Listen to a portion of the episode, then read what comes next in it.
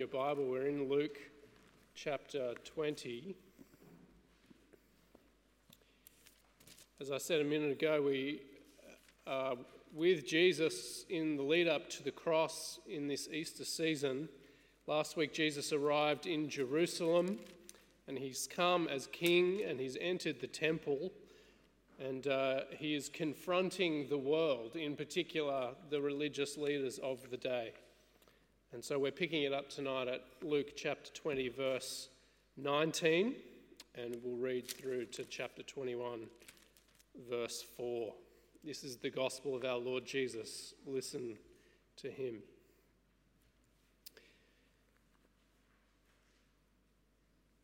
The teachers of the law and the chief priests looked for a way to arrest Jesus immediately because they knew he had spoken that parable against them but they were afraid of the people. So, keeping a close watch on him, they sent spies who pretended to be sincere.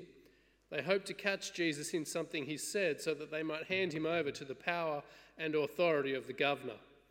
So the spies questioned him Teacher, we know that you speak and teach what is right, and that you do not show partiality, but teach the way God, the, the way of God in accordance with the, the truth. Is it right for us to pay taxes to Caesar or not.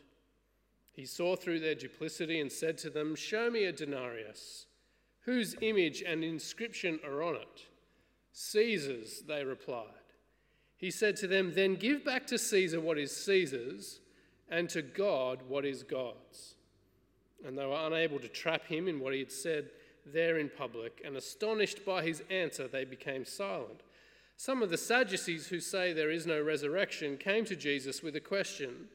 Teacher, they said, Moses wrote for us that if a man's brother dies and leaves a wife but no children, the man must marry, marry the widow and raise up offspring for his brother. Now there were seven brothers. The first one married a woman and died childless. The second one, and then the third married her, and in the same way the seven died, leaving no children. Finally, the woman died too. Now then, at the resurrection, whose wife will she be? Since the seven were married to her. Jesus replied, The people of this age marry and are given in marriage, but those who are considered worthy of taking part in the age to come and in the resurrection from the dead will neither marry nor be given in marriage, and they can no longer die, for they are like the angels. They are God's children, since they are children of the resurrection. But in the account of the burning bush, even Moses showed that the dead rise. For he calls the Lord the God of Abraham and the God of Isaac and the God of Jacob. He is not the God of the dead, but of the living, for to him all are alive. Some of the teachers of the law responded, Well said, teacher, and no one dared to ask him any more questions. Then Jesus said to them, Why is it said that the Messiah is the son of David? David himself declares in the book of Psalms, The Lord said to my Lord, Sit at my right hand until I make your enemies a footstool for your feet. David calls him Lord. How then can he be his son? While all the people were listening, Jesus were listening, Jesus said to his disciples, Beware of the teachers of the law. They like to walk around in flowing robes and love to be greeted with respect in the marketplaces and have the most important seats in the synagogues and the places of honour at the banquets. They devour widows' houses and for a show make lengthy prayers. These men will be punished most severely. As Jesus looked up, he saw the rich putting their gifts into the temple treasury. He also saw a poor widow put in two very small copper coins. Truly I tell you, he said, this poor widow has put in more than all the others all these people gave their gifts out of their wealth. She, out of her poverty, put in all she had to live on.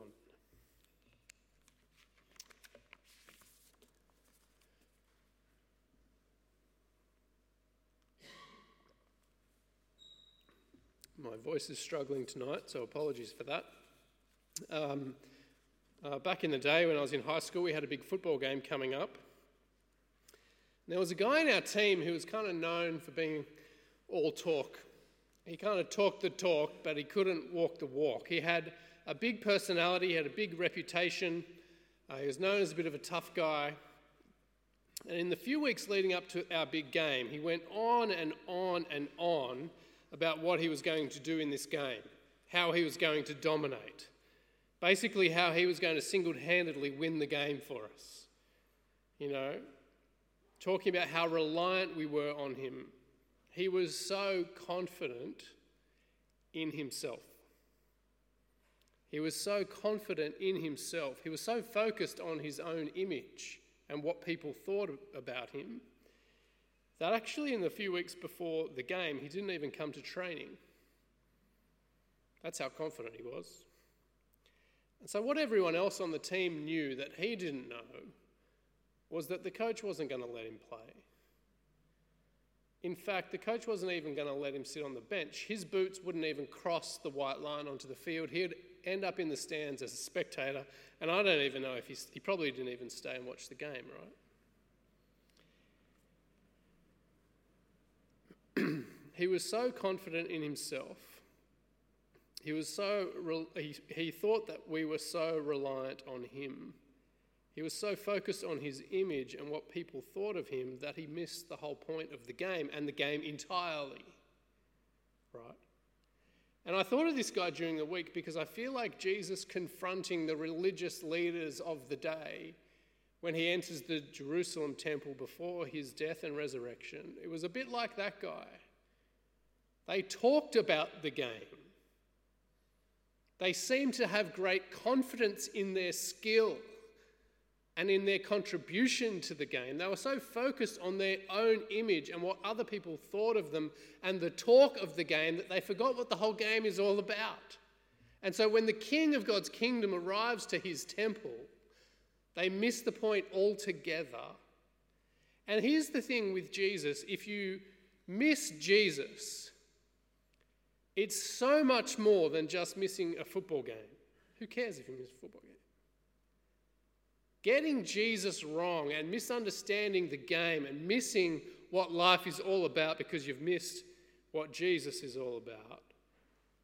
Well, that doesn't just put at stake uh, participating in a football game, that puts at stake participating in the eternal life that Jesus' kingdom is all about and that he came to give us.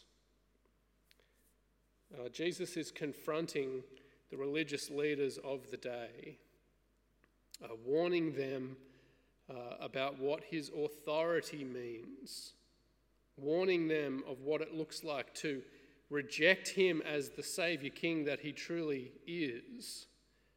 And it's a challenge for you and me today, I think, to not be so focused on our own image and our own contribution and what other people think of us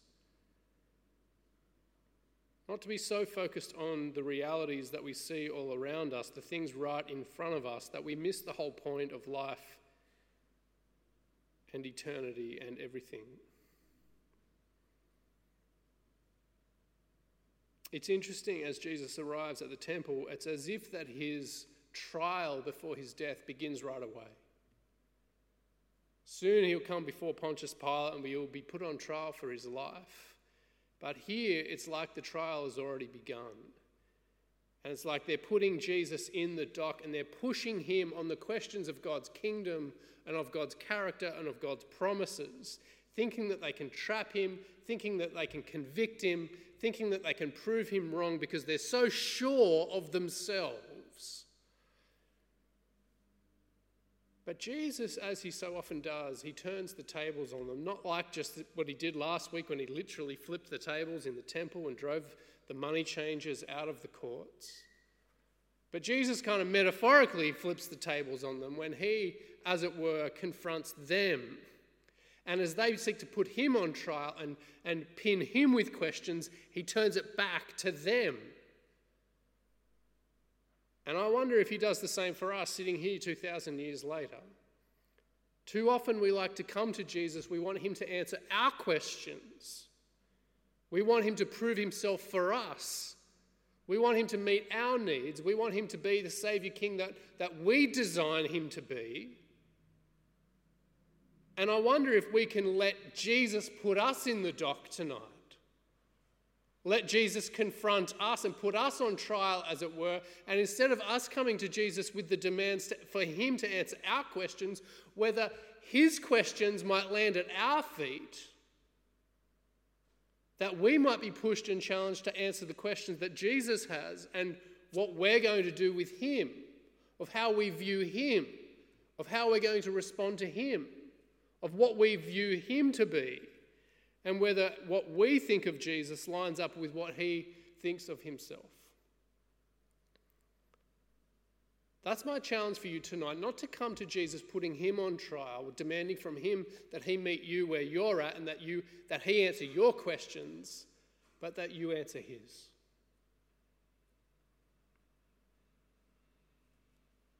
These are the four questions that I want us to be confronted with tonight from this passage. Four questions Who do you honour? To which age do you belong? Who do you call Lord? And will you genuinely serve the Saviour King? Beck, can you just shut those two doors so I don't get annoyed by the air conditioner in there? Thank you. All right, there are four questions that we're going to tackle together.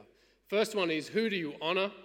Let's pick it up at chapter 20, verse 19, where we ended off last week. And the teachers of the law and the chief priests looked for a way to arrest Jesus immediately because they knew he had spoken this parable against them, but they were afraid of the people. So, keeping on a close watch on him, they sent spies who pretended to be sincere. They hoped to catch Jesus in something he said, so they might hand him over to the power and authority of the governor. You can see it, right? They're here to trap him. They want to catch him out. They're here to set the trap, and they think that they've got him. So these people come to him with questions which aren't the kind of questions that I hope you ask of Jesus, which are genuine questions where you're trying to work out life and work out Jesus and work out yourself, right? That's not what these questions are. These questions are duplicitous, as Jesus says. They're here to trap him, right? And so they come to Jesus with this lose lose question. I wonder if they took their lead from Jesus, who asked them a lose lose question last week. I wonder if they, they thought, two can play at this game. We've got him. He gave us that lose lose question. We felt like idiots. Let's make him feel like an idiot, okay? And they think it's lose lose because either Jesus is going to get in trouble with the Jewish people because he says something that supports the Romans who are occupying Jerusalem, or he's going to get in trouble with the Romans by saying to the Jews, no, you shouldn't pay your taxes. Lose lose. Who are you going to tick off tonight, Jesus? Is it going to be the Romans or the Jews? Take your pick. We've got him. Have a look at what, what they say. Verse 21 Teacher, we know that you speak and teach what is right. That's not what they think. And that you do not show partiality, but teach the way of God in accordance with the truth. Is it right for us to pay taxes to Caesar or not? He saw through their duplicity and said to them, Show me a denarius. Makes me think, right? Did Jesus not have one of his own? I wonder. Maybe he didn't.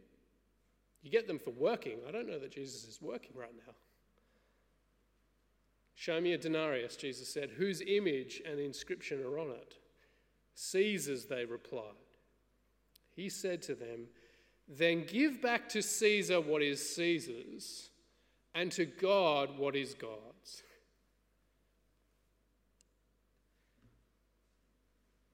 They were unable to trap him in what he had said there in public, and astonished by his answer, they became silent.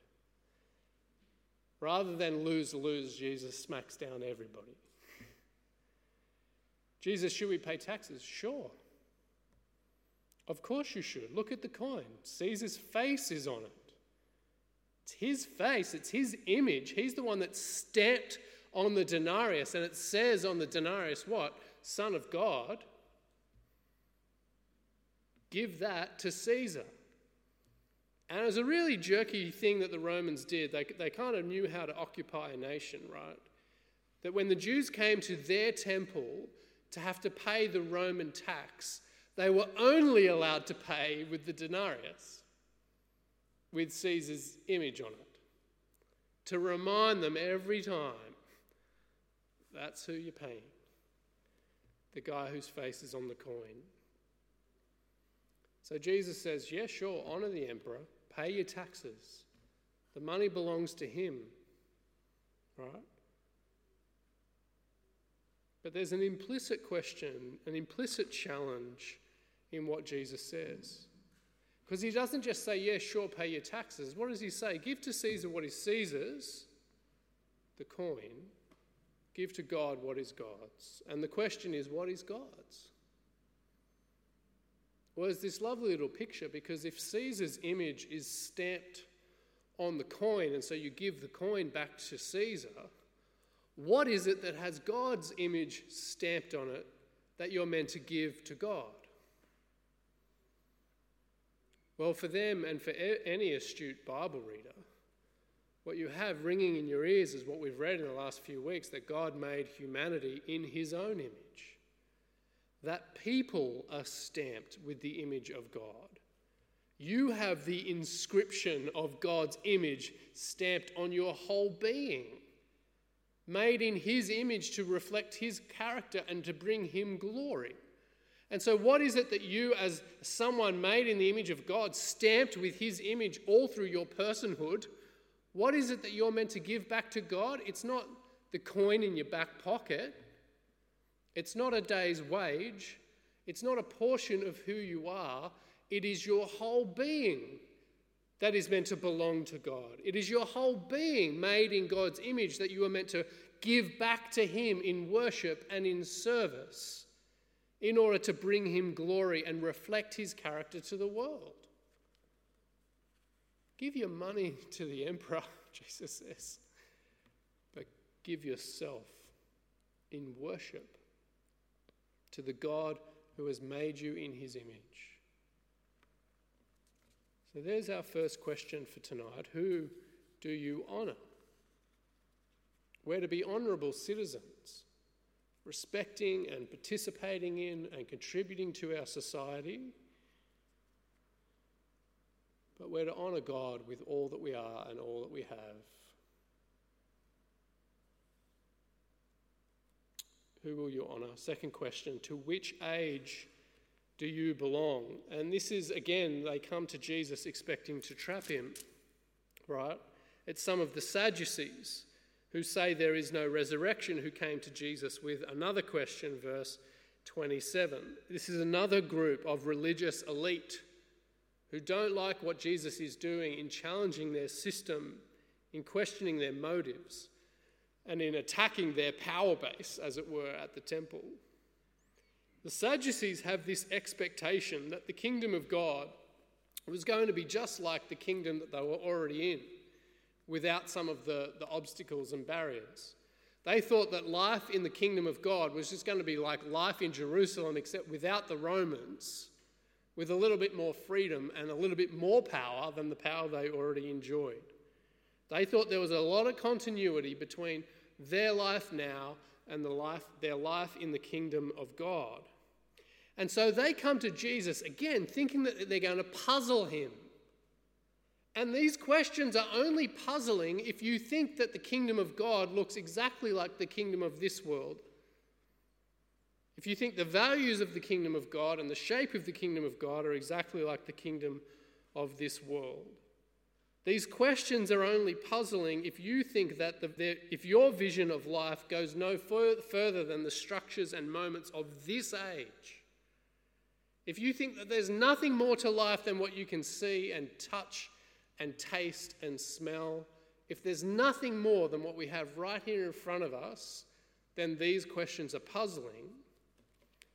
But if life is much bigger than that, if the universe is much richer than that, if there is another age, an age to come, then this question is not puzzling. They ask the question about Levirate marriage which is part of the Old Testament, and it was provided for in order to see that widows would be cared for and family lines would continue. So we have a lovely picture of, of levirate marriage in uh, the book of Ruth when Ruth and Boaz get married, right? That's what was happening there. And so the Sadducees think that they're showing Jesus how stupid the resurrection is. Jesus, let's show, we want to show you how dumb this idea is that there is a resurrection from the dead and a life in the age to come. And we're going to point out how dumb it is by this picture of marriage, where this poor widow whose husband dies, who's then married to his brother, who then dies, and there's seven brothers, and it's this awful story of a very long living woman who's married seven times whose immune system also keep, seems to keep outliving this family, this fragile family of brothers, this immunocompromised brotherhood, picked the wrong family to marry into. You've married seven brothers and they've all died. What a tragedy. Whose wife is she when she strolls into heaven? Right? She walks into heaven. There's seven blokes lined up there. Like, who, whose husband? Who's, which husband does she pick? Do they have a roster? What do, what's going on? no, thankfully, is the answer. Jesus says you've got a very small view of reality. Pick it up with me at verse 34. Jesus replied, The people of this age marry and are given in marriage. But those who are considered worthy of taking part in the age to come and in the resurrection from the dead will neither marry nor be given in marriage, and they can no longer die, for they are like the angels. They are God's children, since they are children of the resurrection. But in the, in the account of the burning bush, even Moses showed that the dead rise, for he calls the Lord the God of Abraham the God of Isaac and the God of Jacob. He's not the God of the dead, but of the living, for to him all are alive.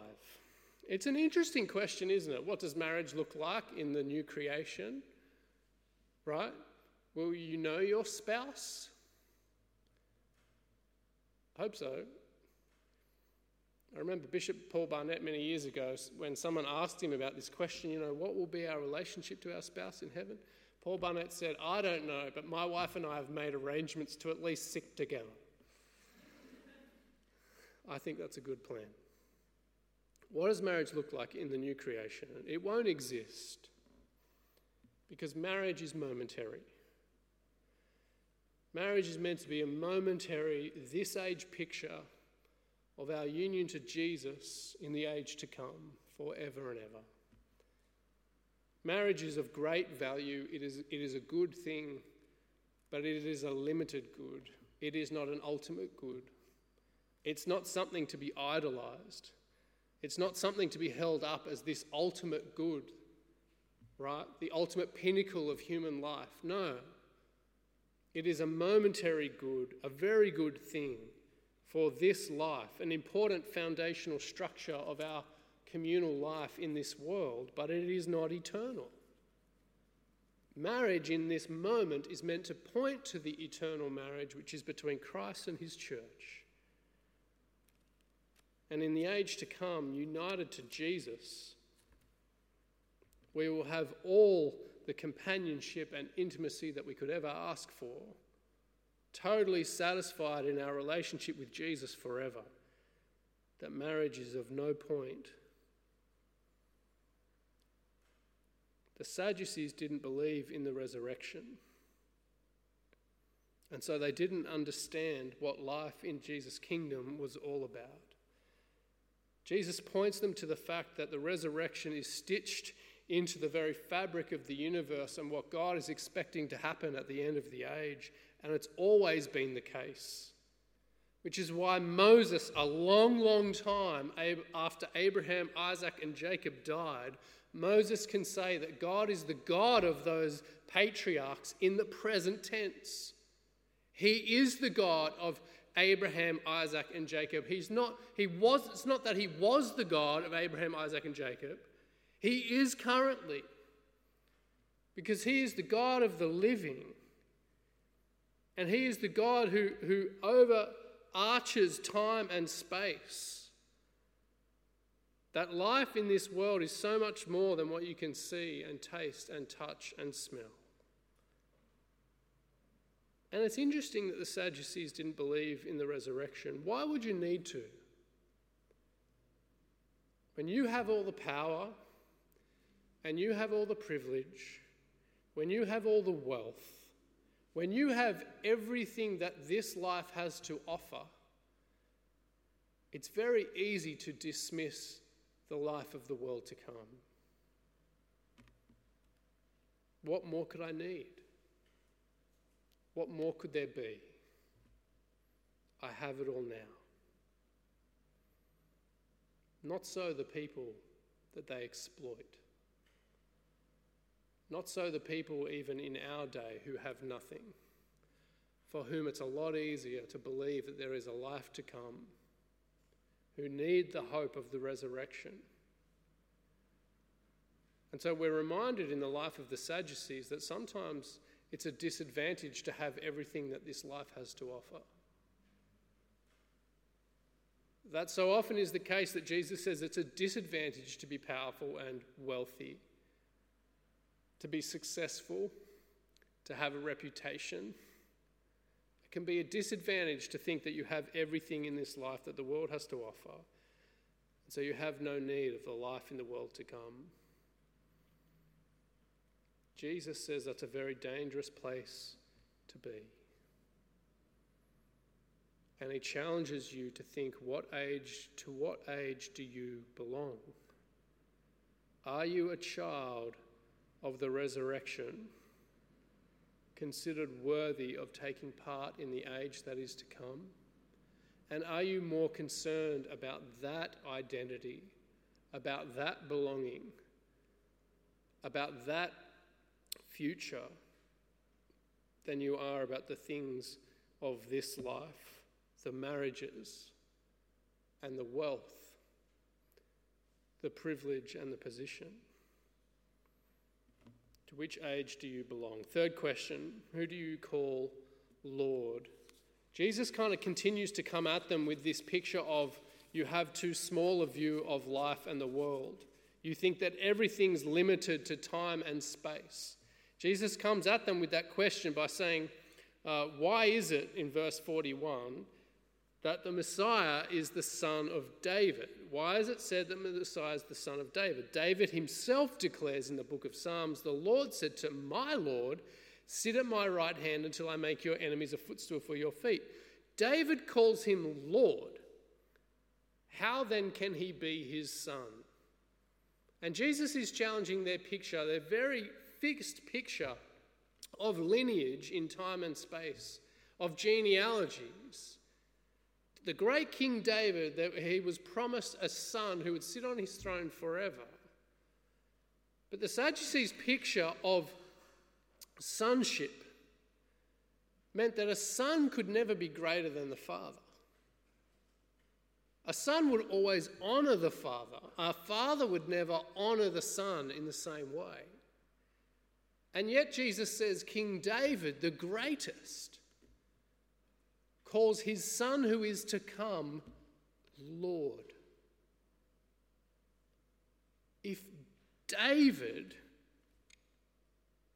in prophetic hope, is calling Jesus Lord, well, that must make Jesus even greater than David. Jesus, the King of kings, the eternal Son much bigger than their nationalistic hopes, much bigger than just the lineage of the nation of Israel. The Messiah is David's Lord, the one who would be the ultimate son, the ultimate king over God's kingdom. I wonder if the Apostle Peter has this incident in mind when he goes to the same psalm, Psalm 110, in the book of Acts after Jesus' resurrection. So Luke writes a sequel, right, to this gospel account in the book of Acts. And early on in the book of Acts, they're gathered again in Jerusalem, and Peter talks about the risen Jesus. Listen to these words from Acts chapter 2. Peter says this God has raised this Jesus to life, and we're all witnesses of it. Exalted to the right hand of God, he has received from the Father the promised Holy Spirit and has poured out what you now see and hear. For David did not ascend to heaven, and yet he said, The Lord said to my Lord, Sit at my right hand until I make your enemies a footstool for your feet. Therefore, Peter says, let all Israel be assured of this God has made this Jesus, whom you crucified, both Lord and Messiah. Jesus, the eternal Son of God, is the only chosen Saviour King. He is judge and ruler, and he will one day return in glory to hold the world to account and to save those who have trusted in him. So, who, Jesus challenges the religious leaders, who do you think is Lord? The one that great King David pointed to? Even Jesus, the eternal Son, the King of God's kingdom, the one before whom every knee will bow. Who do you call Lord? Final question Will you, will you genuinely serve the Saviour King? Look at verse 45. While all the people were listening, Jesus said to his disciples, Beware of the teachers of the law. They like to walk around in flowing robes and love to be greeted with respect in the marketplaces and have the most important seats in the synagogue and the places of honor at banquets. They devour widows' houses and for a show make lengthy prayers. These men will be punished most severely. The picture of the teachers of the law, they used to walk in these flowing robes that would, they would look like swans swanning about the temple, right? They would sit up on the stage in front of everyone with their backs against the Ark of the Covenant in this position of authority, like we have everything to say and nothing to hear. They wanted all the places of honor at banquets, and yet it's all an empty show. It is all self righteous hypocrisy it is a shell of religious fakery. There's nothing there. And actually, what is there is evil. Because they devour widows' houses, and even their prayers are just a show.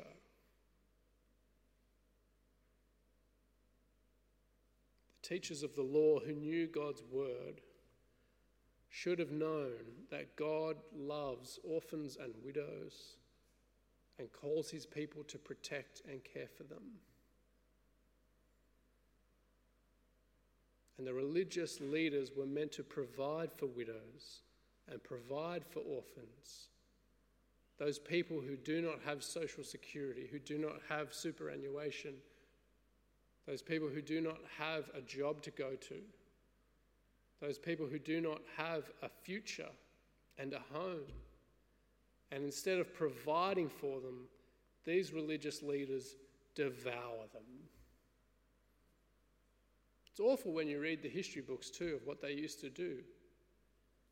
To a powerless widow with no recourse, with nothing you know, to claim on their own, no job to go to, no superannuation, no social security. They would just literally walk into her house and say, This is ours.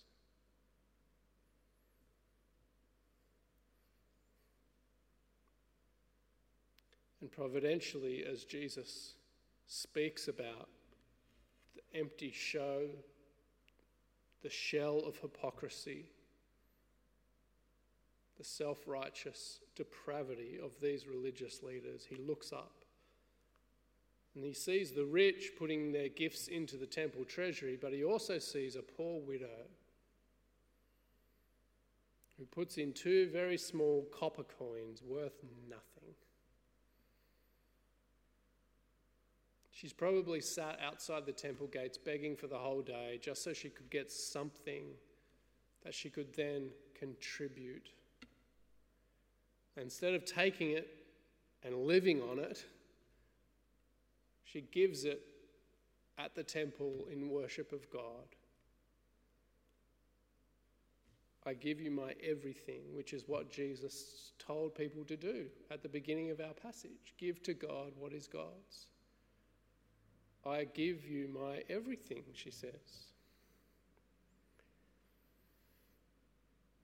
And in the economy of God's kingdom, those two worthless copper coins were worth so much more than all the riches that the wealthy were putting in the box.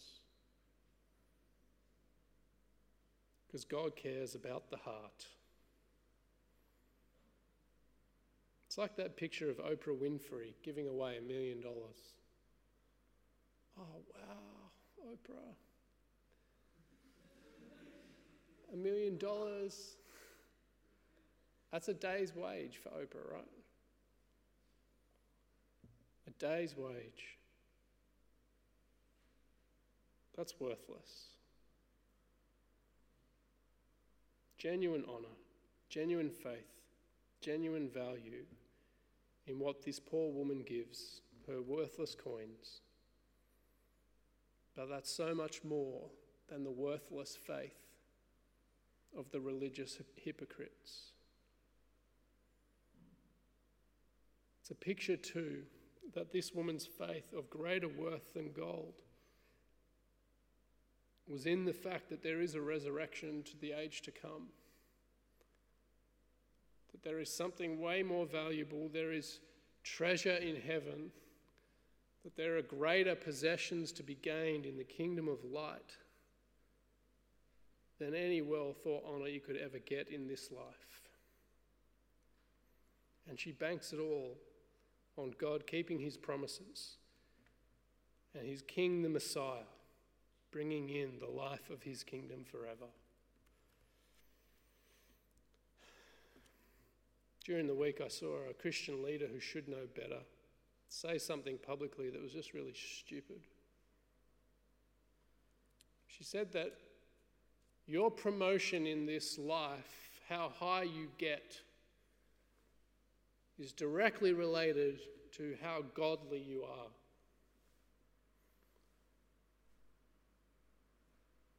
Jesus' picture throughout the Gospels, time and time again, and here in this passage, is exactly the opposite. That how godly you are very rarely has anything to do with how high you've progressed in terms of status and power and prosperity in this life. And has everything to do with humbly giving your life in genuine service of Jesus God's only chosen king. Might God promote you in this life and you be godly at the same time? Sure, can happen. But like we've already said, more times than not, Jesus says it's a disadvantage to have everything this life has to offer because it can start to make you think that you don't need the life to come.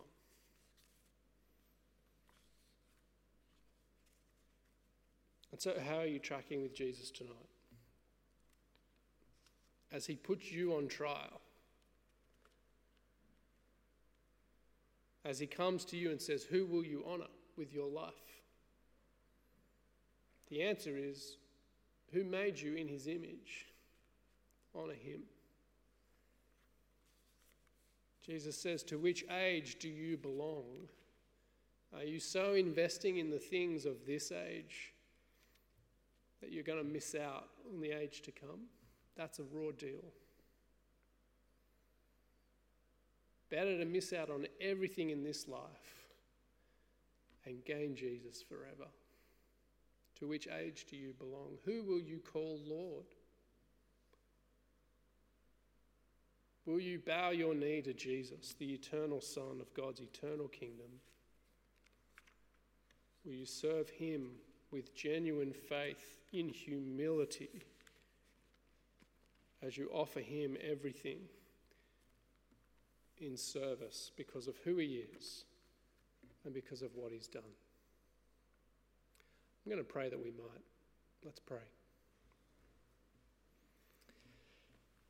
Our Father, we thank you so much for Jesus that He doesn't muck around and that He tells us what we need to hear. We thank you that He doesn't leave us comfortable, but that He cuts us to the heart to reveal the truth of our desires and the reality of our sin and our need of a Saviour. We thank you, Father, that He is that Saviour. that He is the all supreme King and the all sufficient Saviour that we so desperately need and you so graciously provide. Please keep us from attaching our hearts to the things of this age instead of to Jesus and the age to come. And may we give to you everything you deserve, our whole lives, in worship and service of your kingdom, because that's what Jesus deserves. We pray this for Jesus' sake. Amen.